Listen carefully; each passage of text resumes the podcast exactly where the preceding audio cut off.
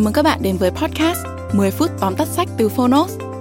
Trong podcast này, chúng tôi giới thiệu nội dung chính của những cuốn sách tiêu biểu mà Phonos lựa chọn, bao gồm những tựa sách bán chạy tại Việt Nam và cả những cuốn sách nổi bật trên thế giới nhưng chưa có tại thị trường Việt Nam.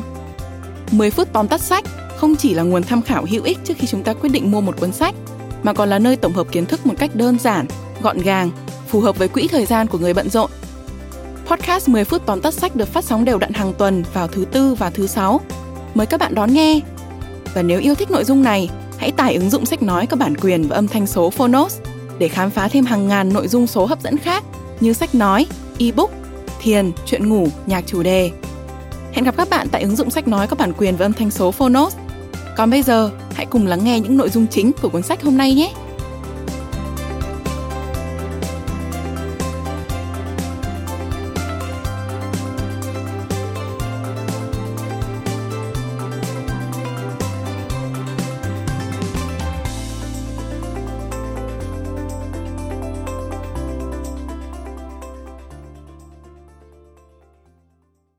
Bạn đang nghe từ Phonos. Tóm tắt sách. Cẩm nang chọn nghề. Tác giả Jeff Goins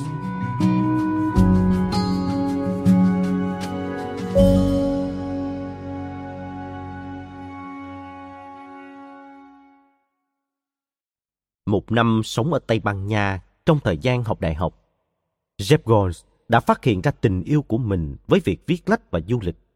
Anh nhận thấy mình thực sự muốn trở thành một người có ảnh hưởng đến phần còn lại của thế giới, nhưng không nghĩ mình có tố chất đủ để trở thành một nhà văn. Cuối cùng, một người bạn nói với anh, Jeff, cậu là một nhà văn, cậu chỉ cần viết. Anh đã ngồi viết ngay ngày hôm sau và làm như vậy hàng ngày kể từ đó. Điều này đã giúp anh xuất bản 4 cuốn sách kể từ năm 2012. Cẩm nang chọn nghề là một trong những cuốn sách bán chạy nhất của anh. Anh đã nghỉ việc tại một tổ chức phi lợi nhuận và sống ở Nashville với vợ, con trai và con chó của mình. Mời bạn cùng Phonos điểm qua ba nội dung chính trong cuốn sách Cẩm nang chọn nghề. Nội dung thứ nhất, tìm kiếm lý tưởng sống bằng cách lập danh sách các sự kiện quan trọng trong đời.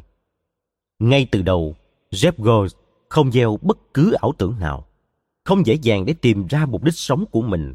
Bởi nếu đúng như vậy, đã không tồn tại sự thật nghiệt ngã rằng chỉ có 13% tổng số người trên toàn thế giới thực sự thích đi làm. Nhưng Gold ngay lập tức đưa ra một số luận điểm thú vị. Trước hết là về nhận thức. Chính xác là nhận thức bản thân. Nếu bạn không hiểu rõ về bản thân mình, bạn có thể không nhìn thấy lý tưởng sống ngay cả khi nó hiển hiện trước mặt bạn.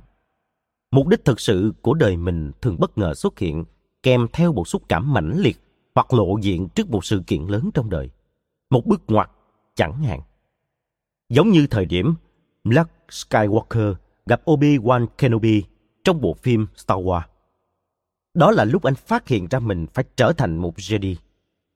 Goyce đề nghị chúng ta bắt đầu bằng cách lập một danh sách đơn giản về các sự kiện lớn trong đời. Tuy nhiên lưu ý rằng, những sự kiện này không nhất thiết phải là cái gì đó ghê gớm, mà có thể là những điều có vẻ như ngẫu nhiên, nhưng bạn thấy chúng quan trọng.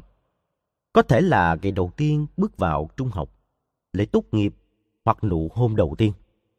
Có thể bạn vừa ra ngoài chơi gôn và ngay giây phút bạn thấy quả bóng bay đi theo một quỹ đạo hoàn hảo sau cú phát.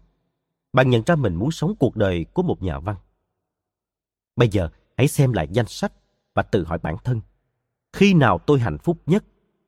Khi nào tôi cảm thấy thỏa mãn? Điều gì khiến tôi cảm thấy mình đã hoàn thành? Lý tưởng sống của bạn nằm ẩn trong những khoảnh khắc này. Vì vậy hãy đi tìm chúng. Nội dung thứ hai, không có cái gọi là tự thân.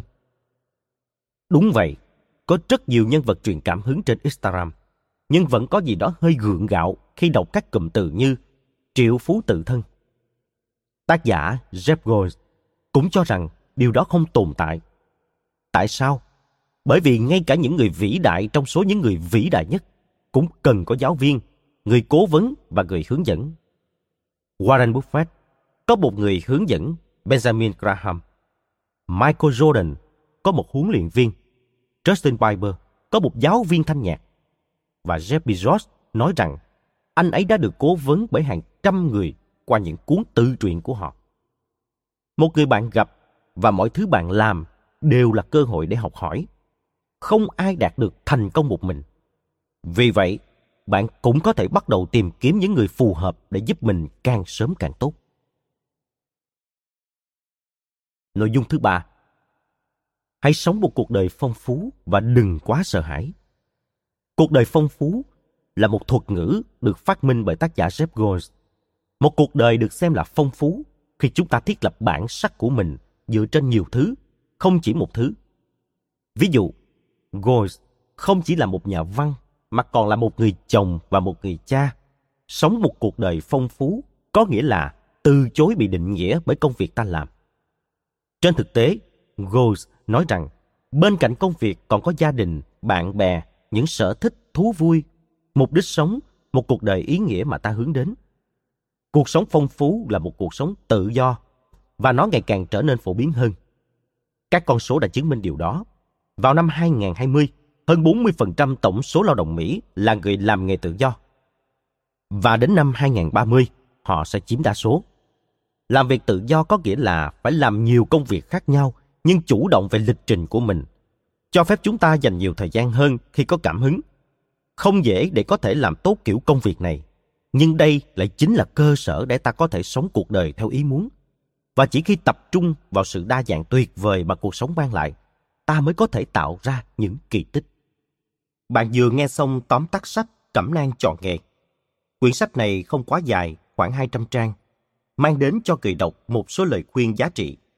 Những câu chuyện mà Jeff Goins kể đều rất cảm động và ý nghĩa. Goins là kiểu người yêu công việc, nhưng không quên những khía cạnh quan trọng khác, như chơi với con trai hay dành thời gian cho vợ. Đó chính xác là cuộc sống mà anh đang hướng chúng ta đến. Nếu bạn muốn trở thành người có ảnh hưởng đến cộng đồng và cũng thích dành thời gian ngắm nhìn những mảnh đời quanh mình, hãy đọc và nghe cuốn sách này. Cảm ơn bạn đã lắng nghe tóm tắt sách trên ứng dụng Phonos. Hãy thường xuyên truy cập vào Phonos để đón nghe những nội dung âm thanh độc quyền được cập nhật liên tục bạn nhé.